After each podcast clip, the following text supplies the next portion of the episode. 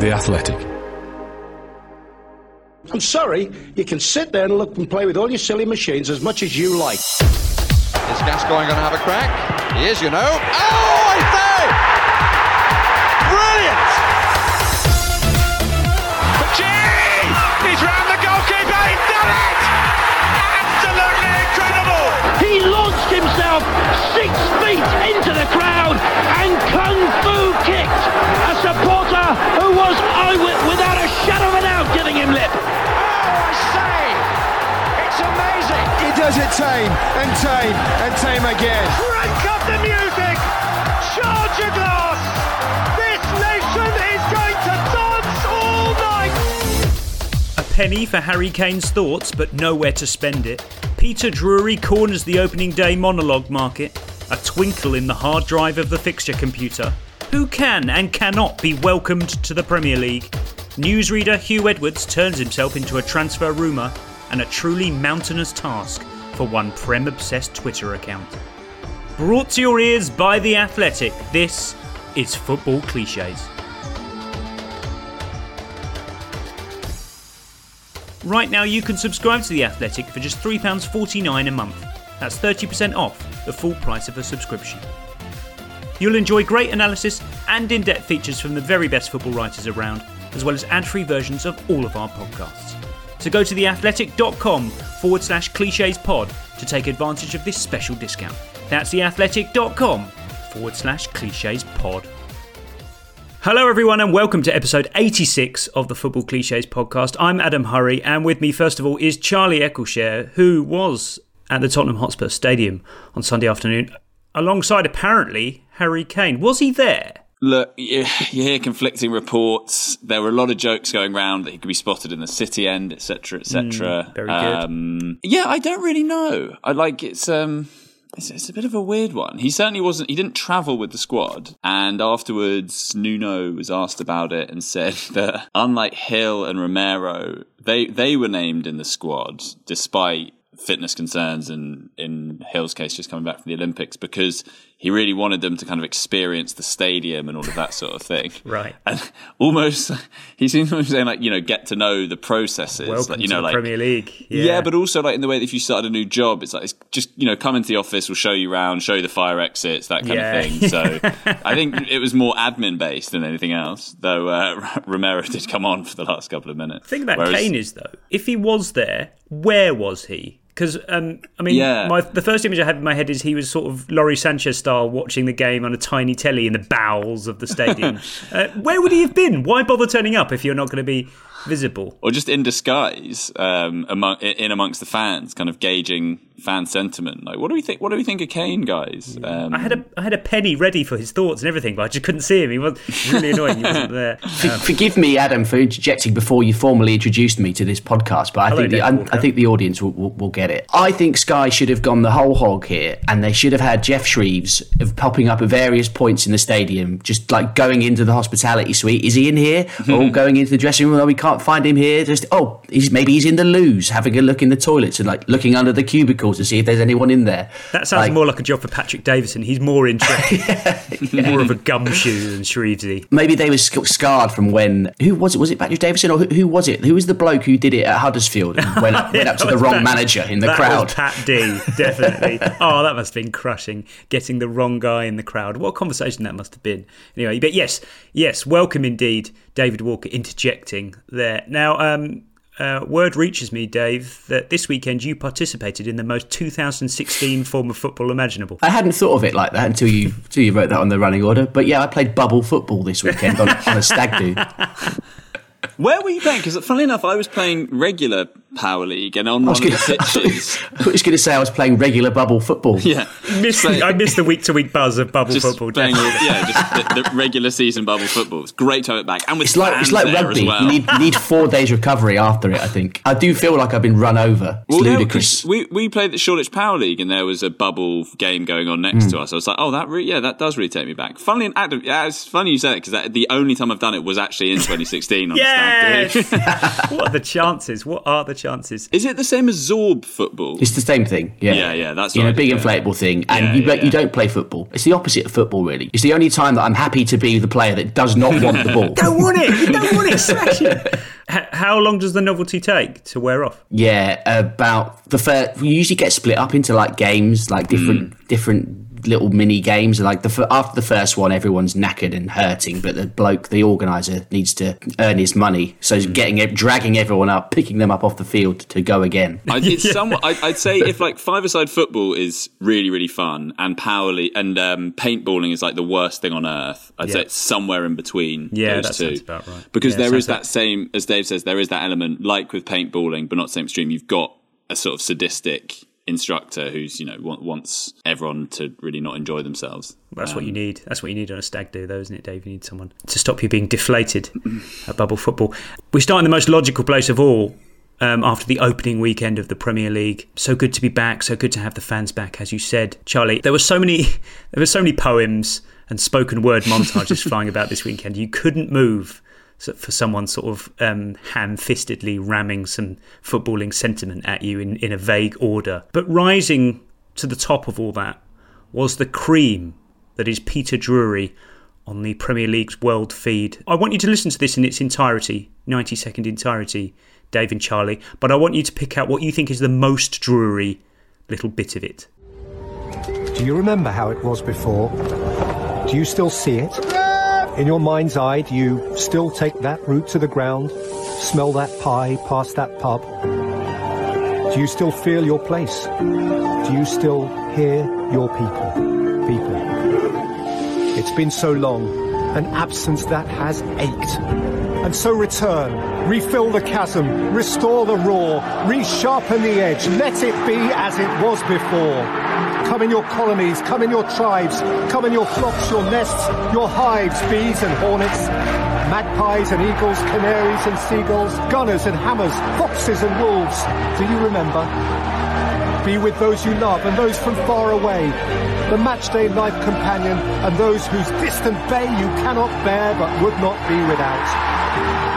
Freed from our confinement, let us revel in who we are. Bring on our champions, cherish our every star. Let us aspire and let us fear. Let us smile, let us shed a tear. Let us feel alive. Match day together. As it was before. The people are back.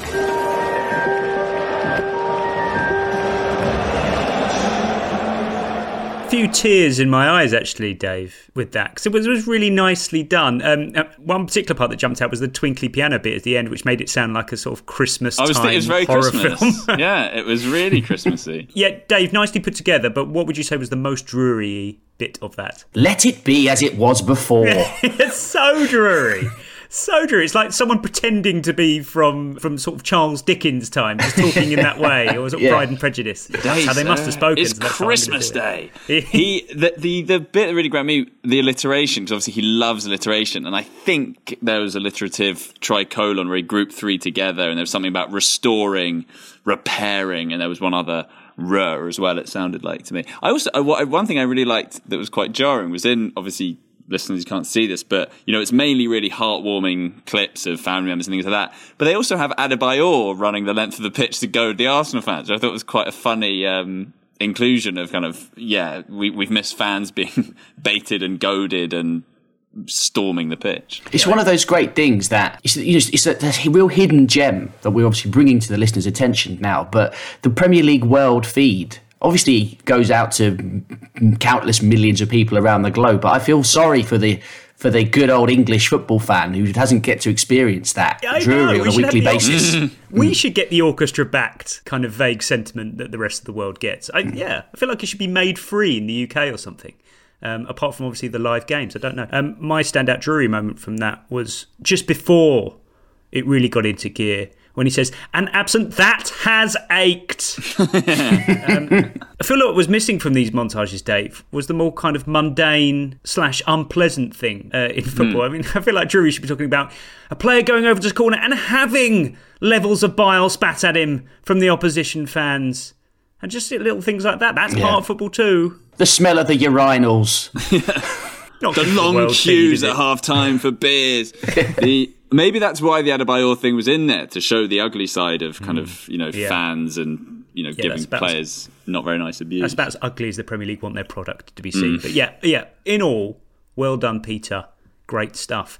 Moving on, we do love a little bit of footballing small talk on this podcast, Dave. This is from Popmasters on Radio 2 last week. Thanks to Robbie for sharing this with us. Popmasters, the small talk on Popmasters is next level anyway, with Ken Bruce. But I feel like you probably know what's coming, so let's listen to it. And you're a big Eurovision fan, I know. I am, for my sins. I'm Eurovision Song Contest fan club. I've been doing that for about 6 years now, but a fan of the contest for as long as I can remember. Right, and you've been to a few. Just bang on, Dave, for his sins, and also letting us know just how long he's been a fan. Brilliant. To the year. Is there anyone better in the world at small talk than Ken Bruce? Incredible. Just comfortable in any situation. But I think that instance of For My Sins is actually more appropriate than the football usage of it. I think outing yourself as a Eurovision fan in some circles. Yeah, a little bit. A lot of people love it. Fair enough. But for me, I think that's more appropriate than if you were a fan of Bradford City. Yeah. There's not like a humble brag element to that. No. It is a genuinely sinful activity. Forgive me, Father, for I have sinned. Agreed. No, yeah, but perhaps that is the most appropriate usage we've heard so far. On to inappropriate / appropriate outbursts. Charlie, this felt almost too easy for me. This was Jamie Carragher laying into Arsenal after Brentford's second goal on the opening night of the Premier League for this season. I say it just feels too easy. It was I think like Arsenal were just like a free hit nowadays, so you can almost say what you want, because the only people you're going to piss off, there's nobody left. Even Arsenal fans kind of agree, but I'm not going to say it went too far. I just thought it was a little bit too gleeful, that's all I'm saying. Oh, he knows what he's doing, all right. You're playing Arsenal, get it in the box. How you describe Arsenal defending here? It's just Arsenal, weak, bullied, men against boys again. New season, same old story. Don't win the first one, let it bounce. Two Brentford players get out the way. 2-0. And you said Pinnock's not taking the throw in because he's going in the box. There's basically nothing. There's nothing new to say about Arsenal anymore. It's almost frustrating that they don't give us anything sort of new to say about them. Yeah, I mean, I would say on this, like that, the long throw, all of that sort of stuff, that is quite sort of Stoke 2008. I don't know how much that's been. I mean, I know Arsenal have been soft, obviously, but that was a fairly extraordinary. Sort of situation. It feels simultaneously lazy punditry, but also completely spot on. Yes, yeah. You can only pundit what's put in front of you after all. But I really enjoyed weak, bullied, weak. It's almost Drury-esque. The thing that I found, the main thing that I found, I was going to tweet this actually, and then I got distracted. But I love Martin Tyler, as we know. But I found the constant reference to the kind of extraordinary coincidence that they were Brentford playing Arsenal, and that was, I can't even fully remember it because it was said so many times I stopped listening, that was the last fixture Brentford played in the top flight, was also against Arsenal. But he was saying it was like, as if it was totally random. It's like the fixture computer, what are the odds? But don't we sort of know that the fixture computer is not totally random? So it seemed to me like kind of saying like a wrestling story was extraordinary. It's like, but it has been preordained. Like it's not. And also, I don't know, it didn't feel that crazy a coincidence anyway. I'm really glad you've picked up on this, because I didn't see the game. I didn't see the game live, the Brentford game live, but I was just watching the Man City, Tottenham Man City game on Sunday, which you obviously were at, Charlie. So I don't know if you've seen the coverage, but Tyler did the same sort of thing. He mentioned the fixture computer, but he was talking about it in the context of the Harry Kane transfer saga, and he sort of said, I mean, maybe the fixture computer had a twinkle in its hard drive. And boy, do we have a clip for you. The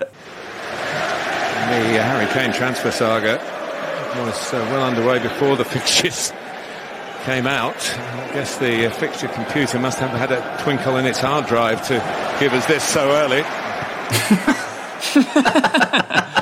I quite like that. I mean, just the connotations of the words hard drive these days are never good. Yeah. Never. Yeah. Yeah, that is true. Yeah. Not really thinking on his feet there. But yeah, it was a kind of, yeah, it was a kind of slightly mixed metaphor, but it sort of worked. What he's done there, he's actually doing what you, you know, it's kind of the opposite of what you were saying about the Brentford game. He's implying that the Fixer computer is sentient. True. Yeah. Yeah. Yeah. Maybe he reconsidered after the Brentford one. Maybe we should get to the bottom of the fixture computer. There must be one. You know, do you remember that TV show? There was like that kids sort of like animated sort of you know, like stop motion animation thing. There was like a big machine in a factory. Was it called like Bertha or something? Oh, and Bertha, and that's what I imagine the fixture computer to be, like a massive, like a, you know, one of those old computers that takes up a whole room, and there's like bits of perforated paper coming out of it and stuff. There's a man who has loads of lights that don't do anything. Yeah. That's the fixture computer in the bowels of Stockley Park. Yeah, exactly, in the bowels. Very good usage. I imagine, and this is another film that I have seen, but is one of those that you feel like no one really has. 2001: A Space Odyssey, the HAL character, who's based on IBM, the letters once removed. I sort of imagine that's what the fixture computer is. He's this talking being that exists amongst kind of. I'm afraid I can't give you an easy run in at the end of the season, Dave. Exactly. Speaking of fixture combinations, Dave, I thought the first Super Sunday of the season was a nice tight little number, actually. Newcastle West Ham, which turned out to be 4-2, which is what you want from a Newcastle West Ham, and then Spurs City as the main event. That was a really tidy little Super Sunday. I'd like that pretty much every week. Thanks very much. Yep. No filler. Very lean, but delivered, absolutely delivered. Because I think it's the right way round as well. You had an entertaining goal fest in the opening slot, and then an enthralling, tense, tight, tactical affair. You knew it was going to be boring. You knew the second game was going to be boring, but that doesn't matter because you're going to watch it anyway. Yeah. Exactly. You need in a West Ham Newcastle game. You're so in need of goals to kind of make that interesting. Otherwise, you're a bit like, I'm watching 0-0 between Newcastle and West Ham. What am I doing in my life? But the thing is, Newcastle and West Ham is it's still a fairly attractive support act on paper, regardless of the scoreline, for a neutral, because Newcastle had this kind of latent appeal that just won't go away. And West Ham are West Ham, and they could do something at either end that could be quite hilarious. So I just think the Newcastle-West Ham is the perfect support act. Can you, Adam, this, what am I thinking here? This is very, very niche. Or Dave, you may jump in as well. In 98, Newcastle-West Ham at St James's Park. It was a game, West Ham won 1-0, Stan Lazaridis scored the only goal, as I recall, but it was significant for something. For my money, and it was the first time that something had happened. Newcastle, West Ham. Trying to cycle through the potential Premier League oddities that this might be. 98. I'm stumped. I am stumped. It may have happened before, but it's the first time I'm ever conscious of a Premier League team flying to another Premier League team for an away game. Wow. I remember there being much hoopla about it, and for my young mind being blown that you could even do that. Did Arsenal not fly to Norwich in 1992-93 then? See, that was a later thing. I think that didn't come till like 12-13, and it was much, or maybe even 15-16. It was much like a biplane, wasn't it? Yeah, exactly. Like a really old plane in 1992. Also, yeah. Did you? I meant to send this to you, Adam. Do you notice there was the first That Man from Jamie Carragher of the season on Friday? I think it was Tony he was talking about, but it was one of the many outstanding Brentford players. I think it was That Man Tony. There he is again. That Man tracking back. Well, I mean, there's always a caveat. There's always a kind of get out for That Man, which is someone we've been talking about and identified as a key man before the game. If you've done that enough, then they become kind of That Man through the back door.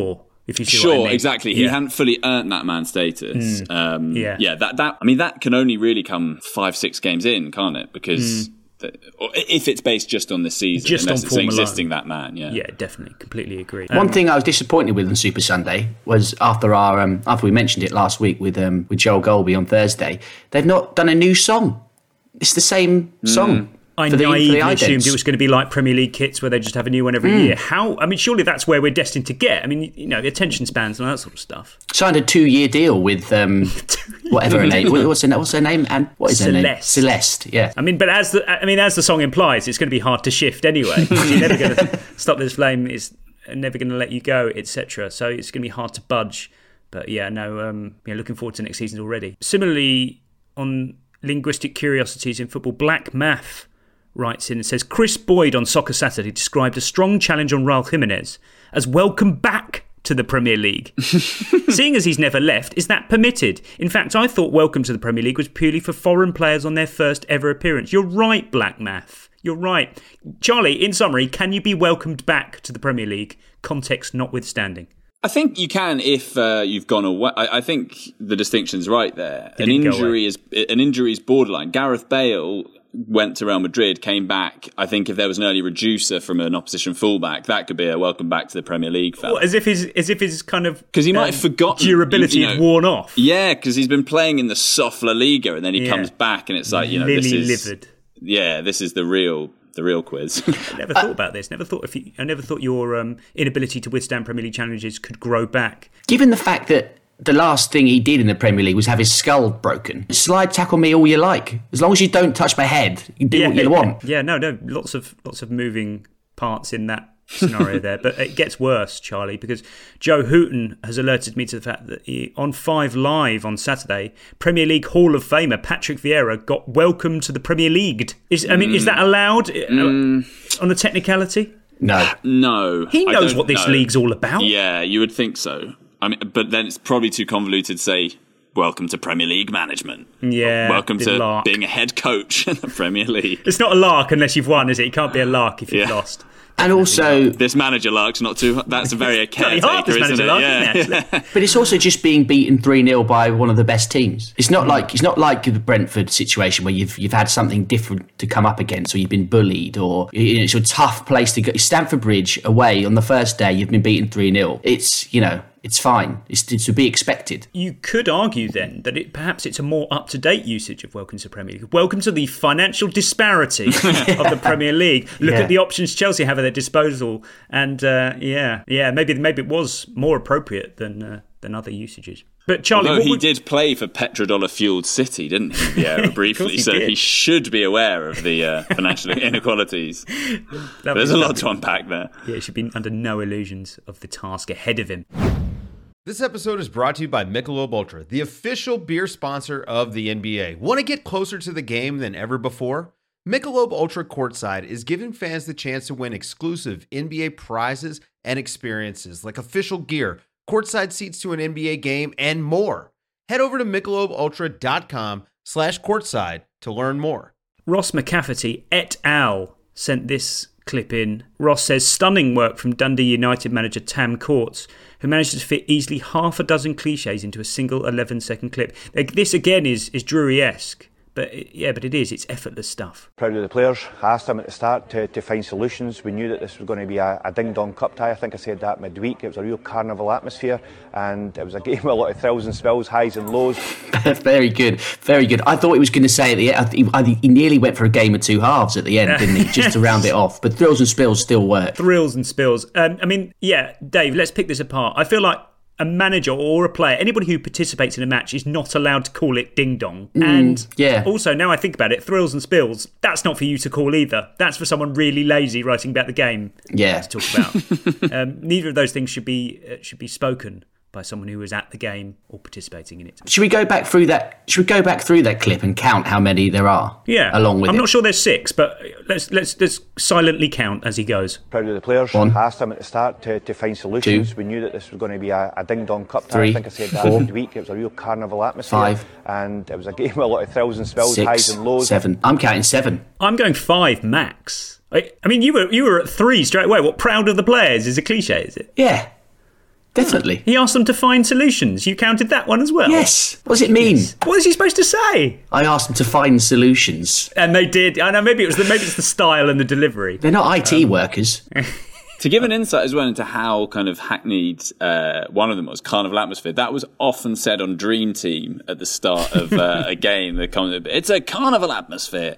And that sort of, fictional football you're talking about. In a way that I think a game of two halves would only really be said by a fictional football manager in a kind of really bad approximation of what a football manager is like. All I ask is for one episode of Football Clichés where someone doesn't mention the holy footballing trinity of things I've never watched. Dream Team, Mike Bassett. Oh, and just wrestling, I think, actually, is the other one. But no, can't do it.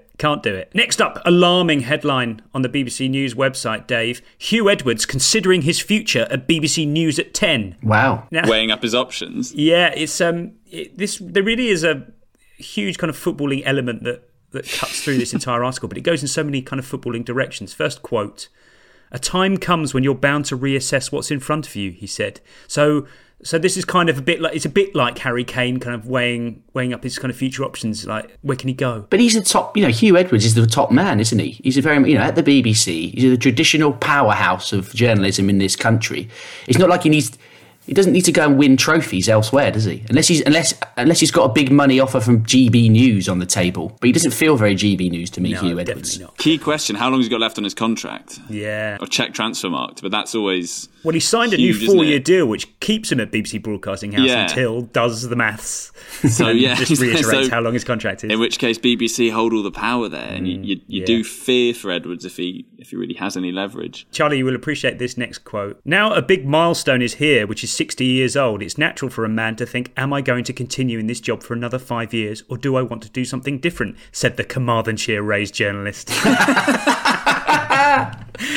That's amazing. I mean, is that second mention? I think it might have been. Wow. I thought that you'd save that for kind of third or fourth. Because surely that's after The Welshman or something. No, I should point out this is a BBC Wales. This was on part of the BBC Wales programme. So The Welshman was a bit of extra context. But otherwise it would have been very random. Wow, straight in with that. Dave, I put it to you that he's not allowed to say the following words. It continues. "But in the Welsh language interview, he said he was a natural broadcaster and would not be giving it all up." You can't call yourself a natural anything. No.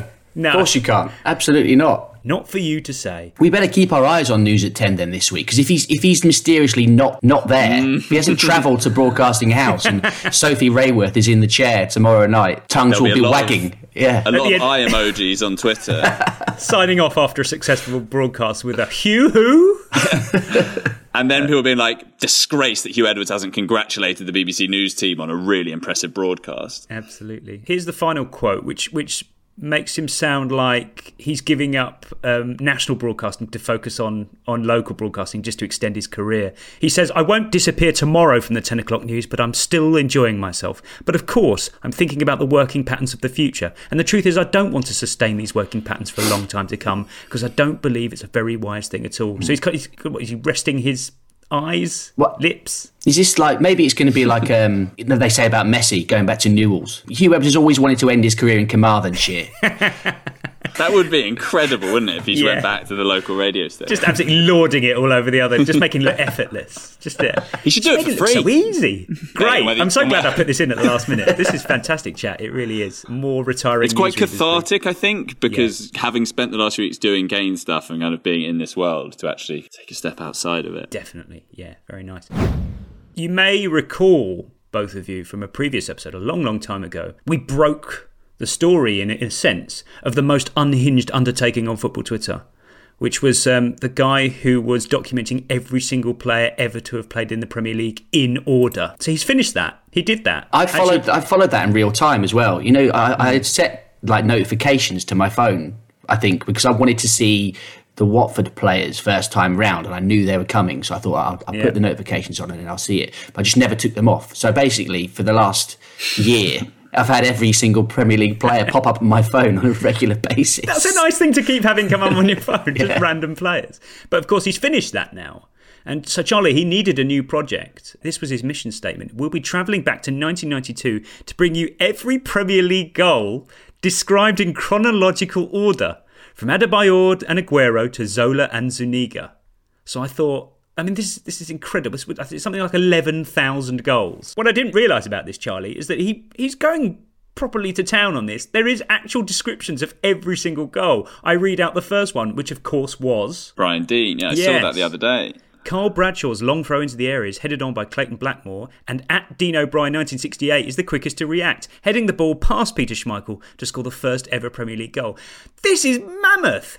How boring are some of these goals going to be? Like, think of the most unremarkable Premier League goal. He's going to have to produce a paragraph on it for our amusement. I can't believe that the level of detail is going to be required for every goal. Like, the bar has really been set pretty high there early on. How are you finding that much detail on every Premier League goal? Where are you getting it from? I've seen it, Rothman's. I mean, at the stage you have to kind of look up the goal. Yeah, I was going to say, the Rothman's just has the results, right? It doesn't have a description. You have to go... Is he like in British Library, like going through all the newspaper archives or something? It's incredible. Another thing that really jumps out at me from looking at these the first batch of tweets, in the main, the goal scorers... Yeah. You know, strikers or attacking players, usually. And we kind of heard of them all. They're all familiar names like Brian Dean, Lee Chapman's here, even like Nigel Pearson, Steve Bold, defenders who are scoring. But because of the level of detail, he's got like these random, you know, he's talking about defenders or goalkeepers who are beaten or like people who've assisted. I've just never, ever heard of. I mean, Gary McAllister's cross into the penalty area is not dealt with by Roger Joseph. Who the hell is Roger Joseph? And there's just so many... Gavin Johnson is mentioned in a goal up here. Like, who are all these just, it's absolutely amazing. This is what I said the other day, and I was told that Spurs' new signing was called Brian Hill. I was like, that to me is a name that would pop up on Premier League as like a fullback for Oldham or something. But definitely only in the first 2 years. It's first 2 years. It's Oldham for me. It's just it's very first 2 years of Oldham. We talk about this kind of intermittently, but the proper glamour era of the Premier League really didn't kick in, Dave, till sort of 95, 96. Mm. When proper big signings and transfer coups were coming in. Before that, it was sort of hangover football league. I don't want to say, well, I will say journeyman and kind of, mediocre players. Like Shearer's first Premier League goal was set up by Tony Dobson. Who's he? Yeah. Who's Tony Dobson? We track down Tony Dobson. Find out next week. He's going to be on Mesut Harland-Dicks on Thursday at this rate. Nice and appropriate that we're talking about Premier League years right now, because it's time once again for Premier League years playlist bingo. Charlie, you weren't here for the astonishing scenes last week when we talked about the... sensational undertaking by Mr. Wenger, who's created a playlist of every single song ever played on Premier League years. Frankly, incredible piece of work. So I'll let you go first for Premier League years playlist bingo this week. Choose a number between 1 and 1,375. 587, please, Adam. 587. So I was putting you roughly around the turn of the millennium, I think. Anyway, it's On the Run by The Crescent.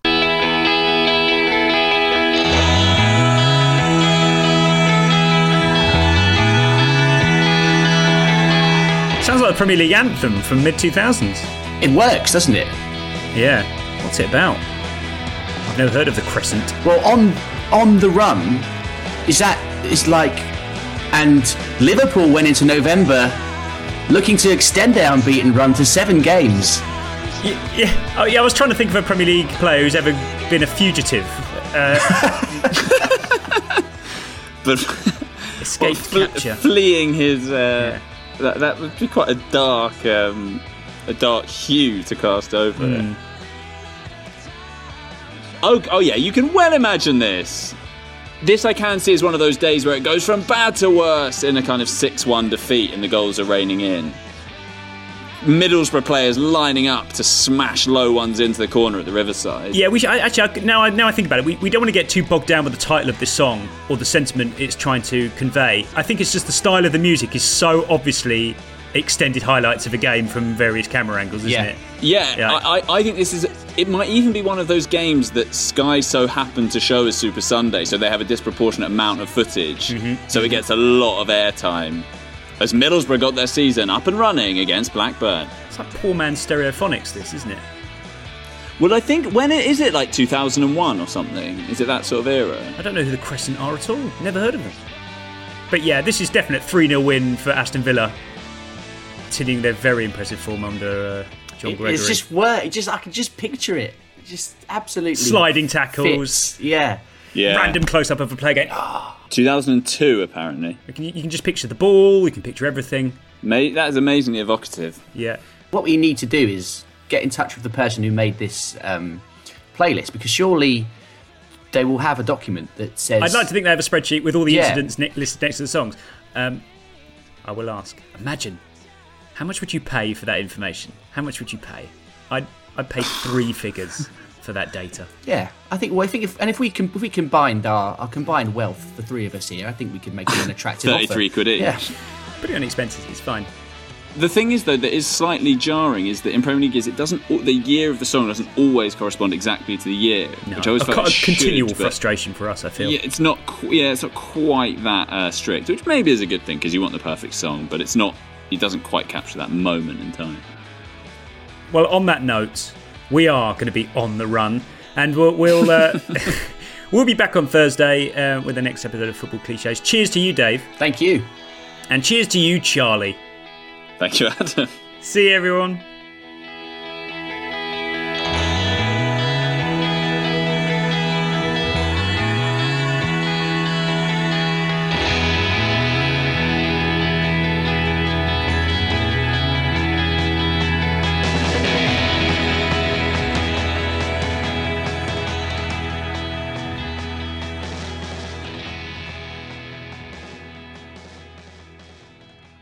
I'm Ellis James. I'm Mike Bubbins. And I'm Steph Guerrero. I would kill off with any footballer to get a Premier League kid, would you? Not a problem. Ian Dowie. We've got a comedy podcast called The Socially Distant Sports Bar. It's Liverpool versus Arsenal here at Anfield. It's the big kickoff. New player Mike Bubbins, who got off with Ian Dowie in the week. Jurgen Klopp, of course, said that he's perfectly happy to play Bubbins in a front three alongside Salah, Romero.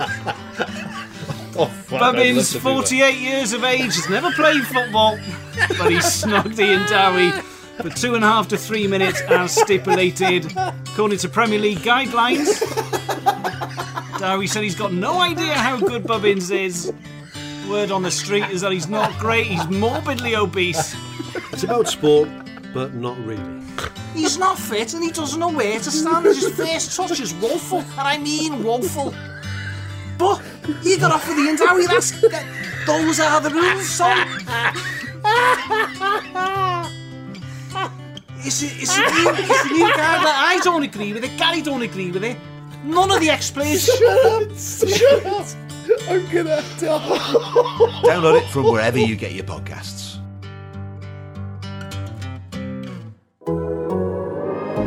The Athletic.